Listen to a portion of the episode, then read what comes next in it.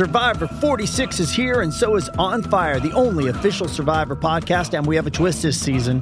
The winner of Survivor 45, Dee Valladares, will be joining us every week. We're going behind the scenes of the biggest moments, the how and the why things happen, and the strategy and analysis you can only get from someone like me, a Survivor winner. Listen to On Fire, the official Survivor podcast, wherever you get your podcast. This episode is brought to you by Paramount Plus. Get in, loser! Mean Girls is now streaming on Paramount Plus. Join Cady Heron as she meets the plastics in Tina Fey's new twist on the modern classic. Get ready for more of the rumors, backstabbing, and jokes you loved from the original movie with some fetch surprises. Rated PG 13. Wear pink and head to ParamountPlus.com to try it free.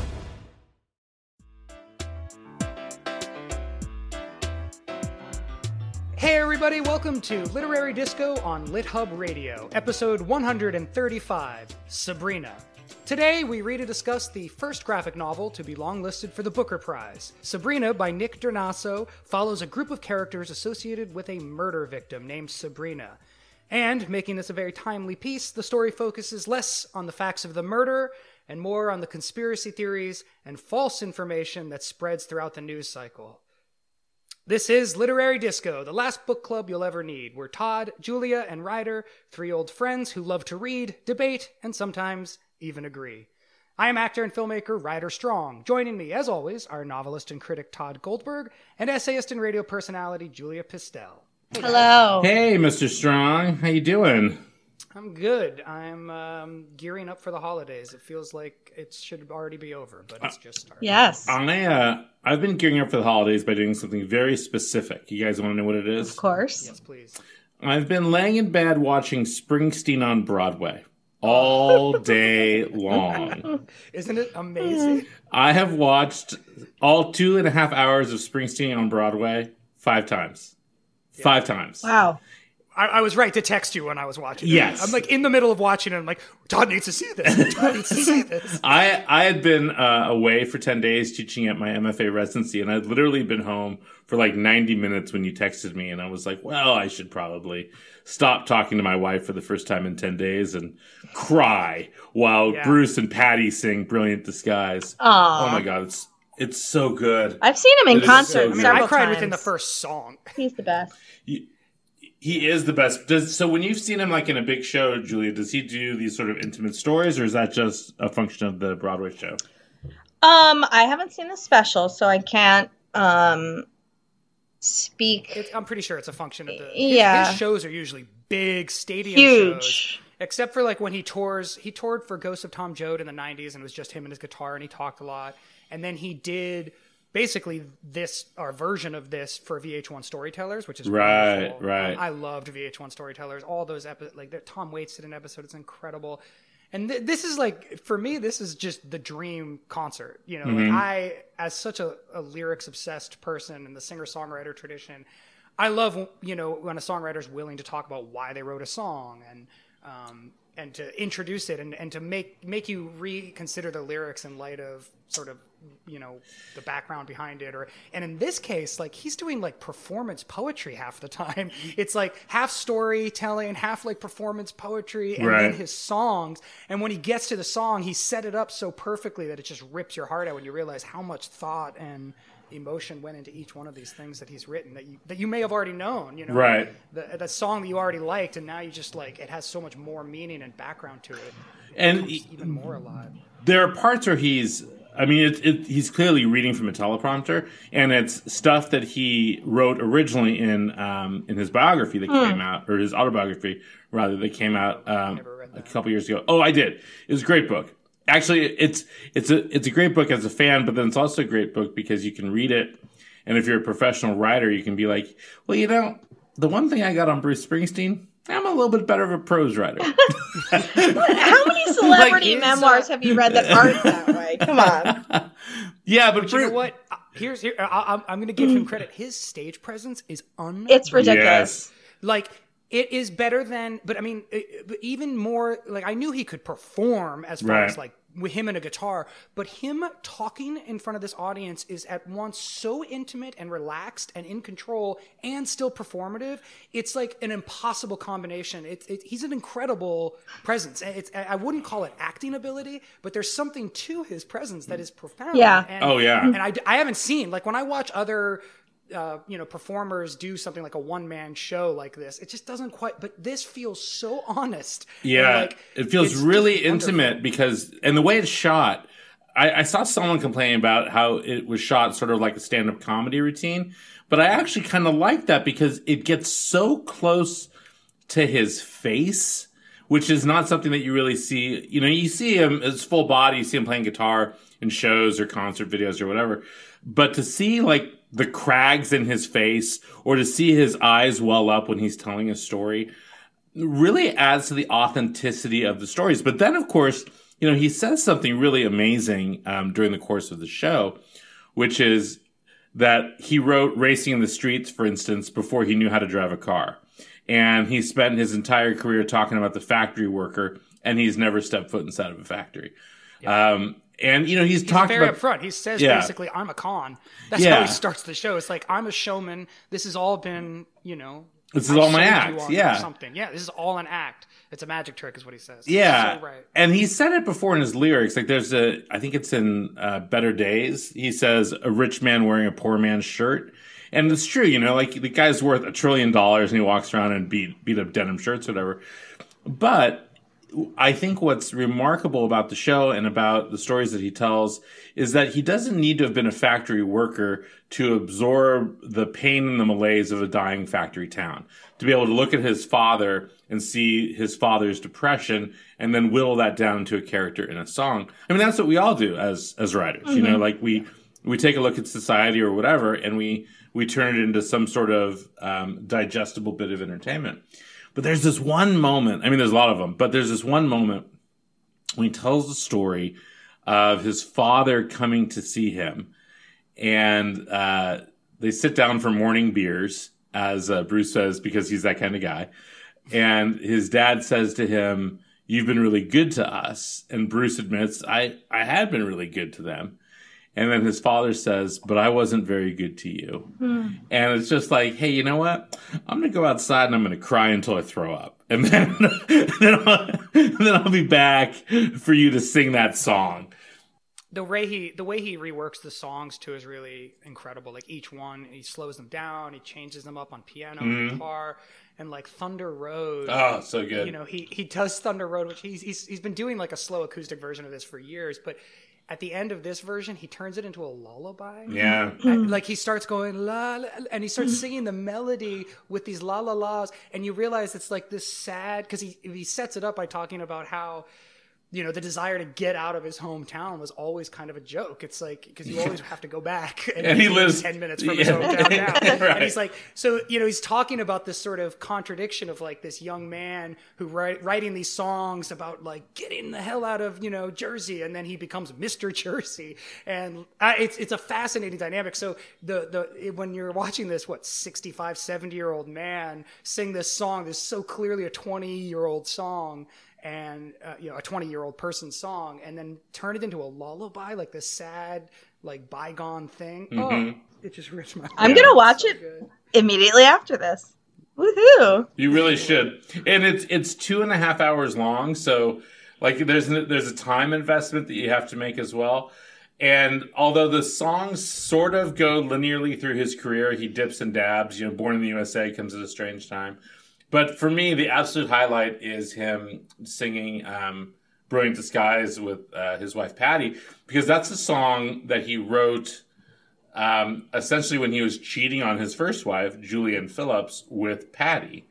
Um, yeah, which is gross. But then he has talked over the years, and he talks about it in um, in the movie as well, about how a song's meanings change as the person who sings it changes as well. Um, and I found that to be very, very powerful. Anyway, it's totally worth two and a half hours, and um, and it's probably the, the best movie of the yeah, it year. might, might be the best movie of the year, might be the best novel of the year. I think I haven't seen Roma yet, which I hear is unbelievable. But um, I, you know, Netflix is really going big this year. And I, yeah. This could have been released in theaters uh, easily, and it's yeah, it's wonderful. Yeah, it's very Um, cool. Very right, cool. Let's uh, let's move on to actual books. Show. Hey, yeah, we should do Heyo. that. Yeah. All right. So the graphic novel Sabrina was published in May of 2018 to rave reviews. Um, the title character Sabrina is a, is a woman who goes missing, and the book in, instead centers on three characters from her life: Sabrina's sister Sandra, her boyfriend Teddy, and then Teddy's childhood friend Calvin, who's an airman going through a divorce, um, and he lets Teddy stay at his house. Uh, fairly early on in the story, a video of Sabrina being murdered is released to the public by her killer, and um, and then her killer's body is found. So the news cycle goes crazy, and eventually theories begin to emerge that the whole murder was staged, and that our main characters are crisis actors perpetuating a lie on the American people. Um, I think that's pretty much Great summary. all I can say. Yeah. So what? That's uh, the What book. did you guys think, Julia? You want to go first? Sure. Um, I picked this book randomly off a list um, because it's been so long since we've read a graphic novel. And when I, I went into it so cold, I was just like, okay, this is supposed to be good. Page one, uh, which is just the best way to start any book or movie, or in this case, piece of art.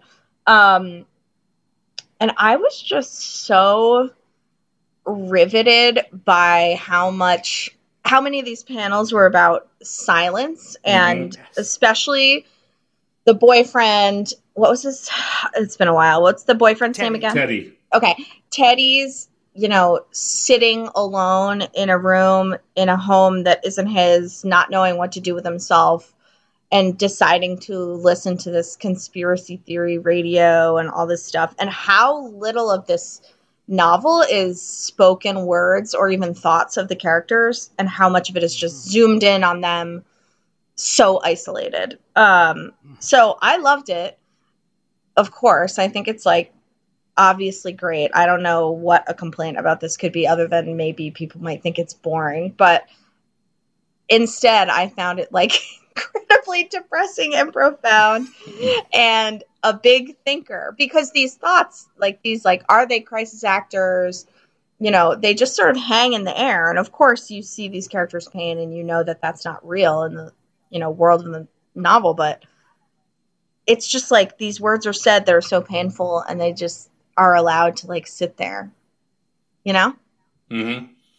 Yeah, I um, I, I it might be the best book I've read all year.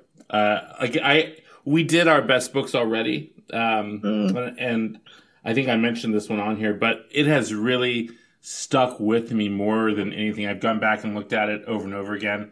I I have it on my um on my Kindle, which does this really cool cinematic thing where it will expand into the full page. It does it does cinematic. I don't know what it's called. It's some sort of thing I paid a dollar extra for, but it does sort of cinematic representations of of individual panels, um, which makes it an even more profound read.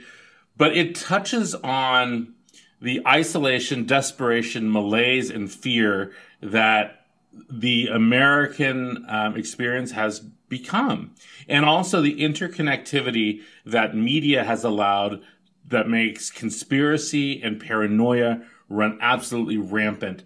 Um, in you know, in the absence of answers for something that are definitive, chaos and conspiracy is always going to be the thing that a certain fringe part of society holds on to. And in Sabrina, this author, who is also an amazing artist, captures that with silence and then fills the page with these conspiracy theory talk radio shows in such an amazing way. I, I just couldn't stop reading it. I can't stop thinking about it. And it, it fucks you up because there's a certain point in this book at which you begin to believe the conspiracy because because people are weird, right? People are obsessive compulsive about things.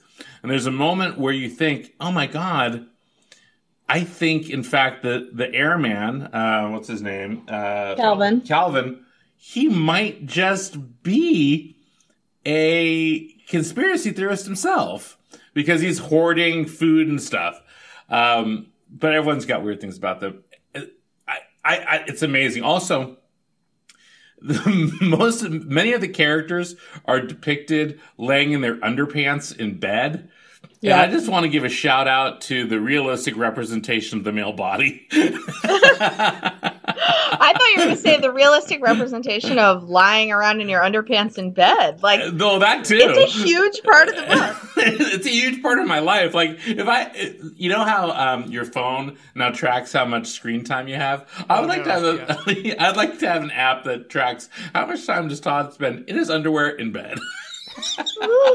yeah, I, I think that that's so. That's like probably that's such an important part point of the um, part of the art it really um it focuses on the body. Like yeah. it's about these people being real and having boring lives, banal mm-hmm. lives, and being naked and being kind of unattractively naked, right? and just um, depressed and sitting on couches. Like there's one sequence where Calvin says, "Don't make fun of me," and comes out in a slanket or a, a blanket, a snuggie, like, yes, a snuggie. That's what it's called, right? The, the slanket was the uh, more generic version. That I uh, the off-brand snuggie, yes. Because there was there was one Christmas when the snuggies came out, and uh, my in-laws got it for all of us, so we all like sat around on our our slankets or snuggies.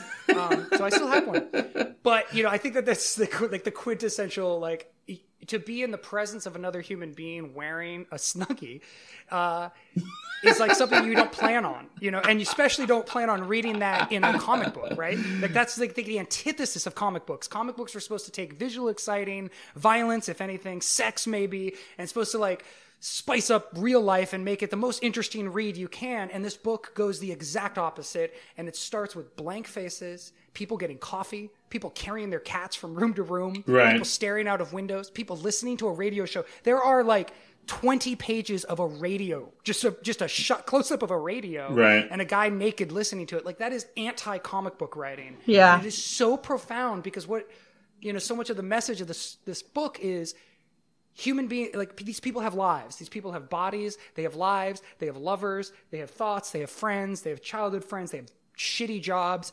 and if you if you take that away from them if you remove their like personhood and their physical reality you could it's so easy to say oh they're they're, they're crisis actors or oh they were mm-hmm. faking it on that quote or oh they, they don't really they're manipulating they're lying and it's like we're, we've all as a culture we we're so easy to dismiss other human beings i mean like i know i do it right like onto the level of Trump voters, right? Like it's so easy for me to just think of your average Trump voter as somebody that I don't understand, who I have like a couple of images in my head and it's out there. And I don't really think about them as like people with real lives, living their everyday experience and their shitty jobs. And like this book is such a little empathy bomb to say like, who, whichever side of, you know, any situation, whether it's a murder um, that gets politicized in this case and, um, or just something you're hearing about on the radio, like, there's a human being on the other side of that experience. There's a person yeah. that's that's having to live that,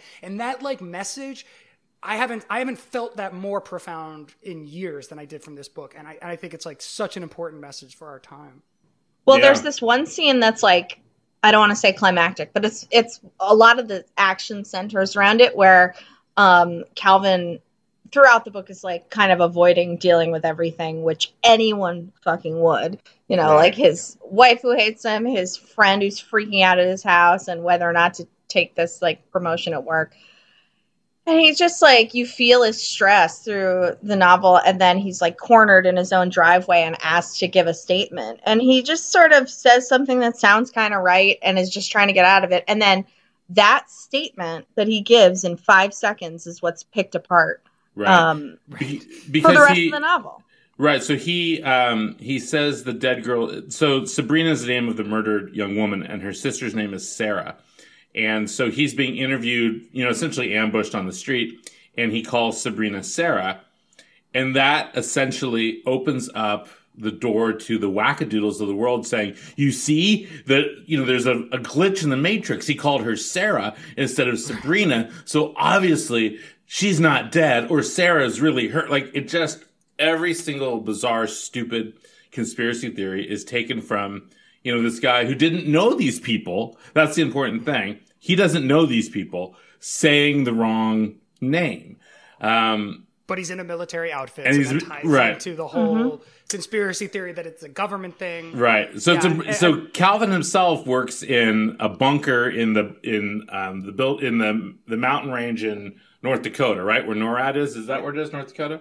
Um, and so he works, you know, underground in a nuclear It's a shitty office job. Yeah, it just it- happens that he wears camo every day. He wears camo every day, and he's it's a shitty office job, and every single day also he has to fill out a mental health report, which is fascinating. Um, Yes. but he has just the kind of mundane job that if you were a conspiracy theorist and you found out that X person works in the you know underground bunker for NORAD doing this and this and this, you'd think, oh, that's clearly a CIA agent who's in charge of running all the world's conspiracies. If only he had a Jewish last name, you'd really be set. Um, you know, I think the, the the smartest part about this book too is that the like the, the parallels are obvious to like Parkland Mm-hmm. um, theories, conspiracy theories that started swimming around Parkland, and and then the the radio host Oh, man. speaks is so mm-hmm. clearly based on like an Alex Jones like conspiracy figure. But what's so smart about this book is that it's not actually around like a guns rights issue Right. or a liberal versus conservative. Like you could be a, a conservative and read this book and and and and agree with the message just as, as easily. You know, it's mm-hmm. not he, he he intentionally chose a sort of neutral murder that is kind of random and is horrifying, but ultimately meaningless. Um, it's not like a men's rights activist or Right. a guns rights activist or you know it's just a sort of crazy person that does this murder and it's trying it's that vacuum of meaning that gets filled by a radio host by you know all these different figures and he's so careful in the writing to avoid specifically saying like the radio host never says like this is a liberal conspiracy this is what the left wing he says something he just says they you know this is Right. what they don't want you to have Yeah. and it's like just generic enough that you could see the the uh, appeal almost on any side of the spectrum you know when when you just want an enemy and you want truth so bad and you want to understand the media when you when you want to understand what's happening you know you're hearing about or these videos you see online and you want to be critical of them you're going to latch onto a you know somebody who rants and raves very well Well, here's a little, just a little segment. This is from about the middle of the book, where um, Terry, the the boyfriend of the dead girl, is really starting to Teddy. listen. Teddy, I'm sorry, is starting to listen to this guy every single night. Um, and this is a, it's a it's a beautifully drawn um, page as well. Um, but I'll just read it, just a little bit of, of the the radio announcer's dialogue. He says. There's been an overwhelmingly positive response to last night's show and the email I have here. Your support is truly appreciated. It's wonderful to see the lines of communication opening. I can feel this thing beginning to coalesce. No longer are we shut up in our homes, isolated and frightened. Take one lonely person clacking away at a keyboard, powerless. Put them all together, and you have a force to be reckoned with that can move mountains. I don't think I have some divine right to be spokesperson. I float some ideas, comment on the world as I see it, and it seems to resonate with some of you. Our numbers go up with each broadcast. Am I a typical American? More to the point, am I a typical human being? I would hope so. I have an unconditional love for my wife and girls, an almost primal need to protect them. I hold doors open for people and tip 20%. I would never be rude or condescending to anyone in the service industry trying to support a family on minimum wage. I don't like these bullies running around treating decent people like dispensable cogs.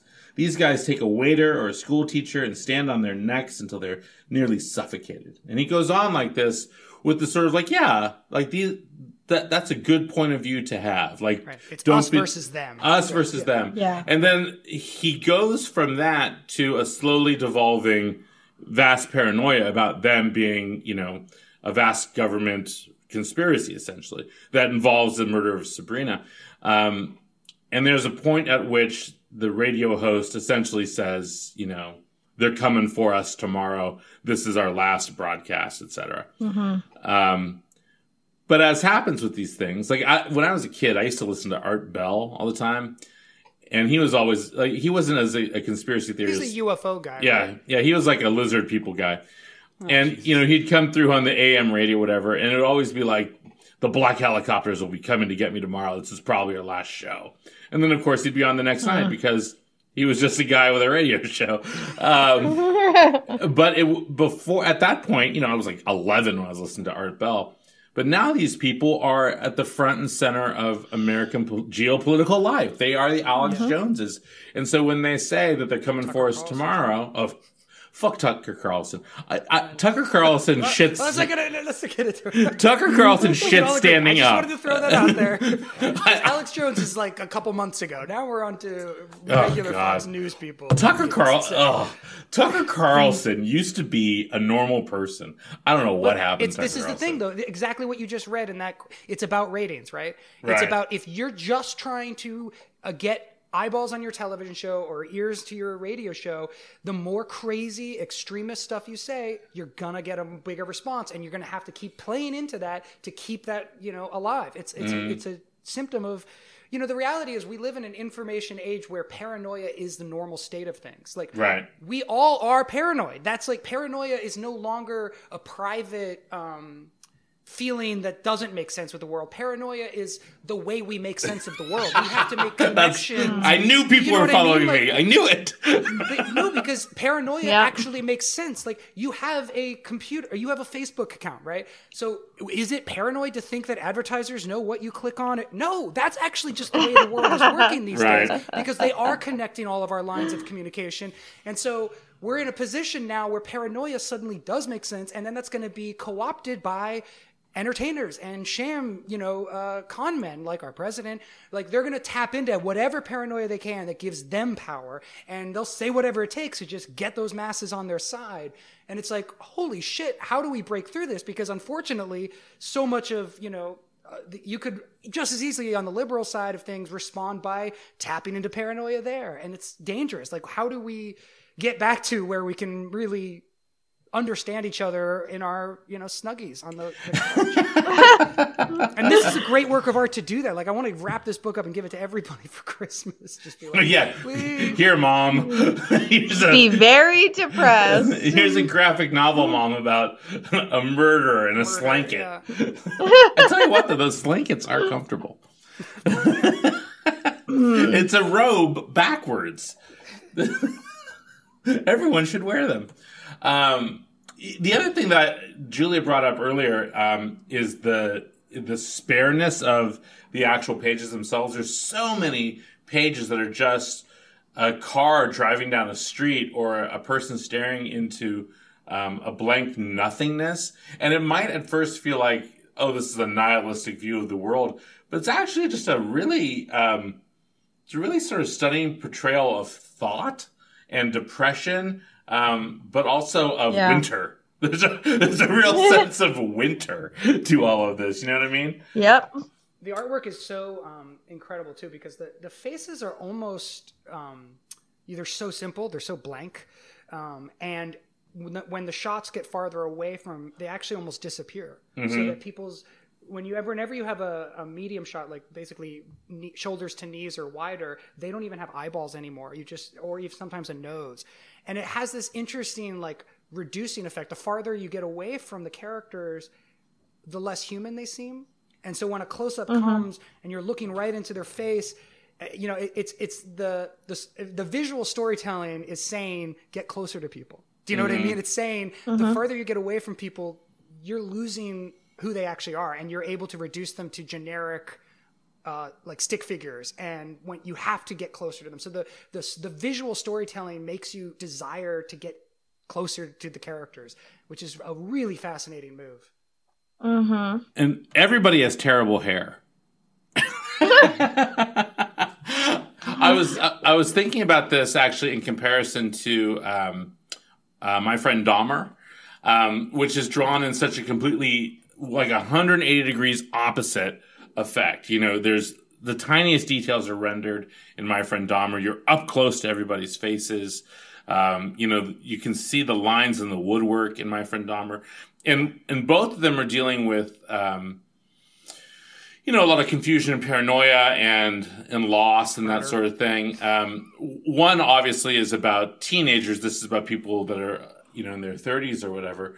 Um, but in the same way, it is about the symptoms of rural or small town America that create the um, the idea that people that your next door neighbor could be the the you know a serial killer or you know, Isolation. yeah Right.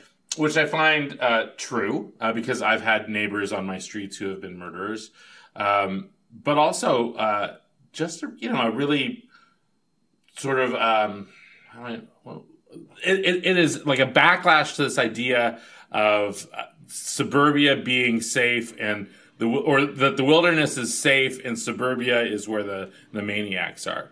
Maniacs are everywhere. They're everywhere. You're not safe anywhere. That's why you should be paranoid. Um, and there's also Well- a lot of guns in this. Go ahead, Julia. I'm sorry. Yeah. Yeah, there no no no, you're good. Um there are a lot of guns in this. I feel like this book is so much about depression Yeah. and anxiety and one thing that we haven't talked about yet art wise is the color and how it, Mhm. it is at times monochromatic Yeah. not black and white but just like tones of brown or gray um and it's like you get the sense that these characters especially the boyfriend who's just kind of living through this grief that he's not a part of any story. Like he's not on a trajectory. He's just fucking living through this brown gray area in this depressing house with his radio on. Like he's not trying to do anything. He does actually end up having a small arc but he's just existing. And i think that's what is different about this book than my friend dahmer is that it's not leading towards anything you know? Mhm. it's not leading towards any climax. It's just like yes i am living through this experience of everyone thinking that we're crisis actors but i'm so depressed and having to deal with my grief that i can't like react to that in any way. I'm just sort of absorbing it all. Mhm. um And, and then the also- reader is absorbing it.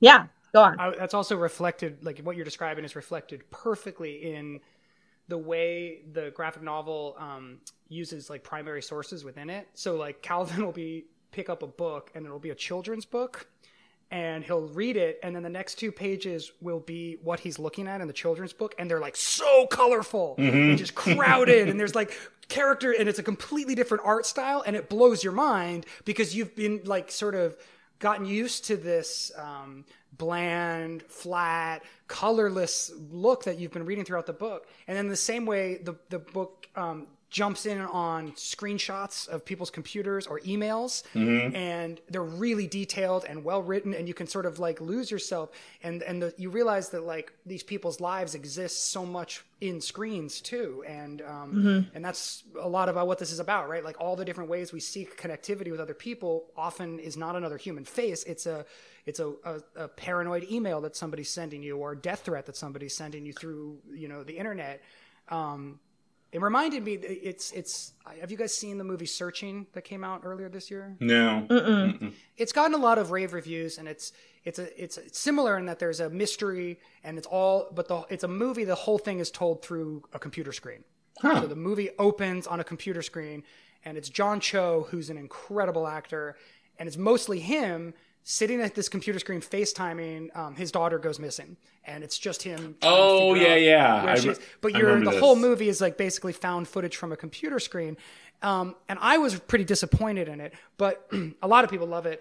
But it's the opposite of this in that it's a similar sort of situation and a similar use of like the internet and questioning our connectivity and who we can trust. That is the like exploitative action murder mystery plot, you know. This is the one that says that impulse to like you know think of the internet or think of sleuthing on the internet as like a um, as a mystery exciting actiony hardy boys nancy drew thing is like the problem you know this book Yeah. says we need to stop thinking of those situations as as something that you can solve with you know you and your laptop and start thinking of it more about how can we connect with human beings before we even get to that disconnected state.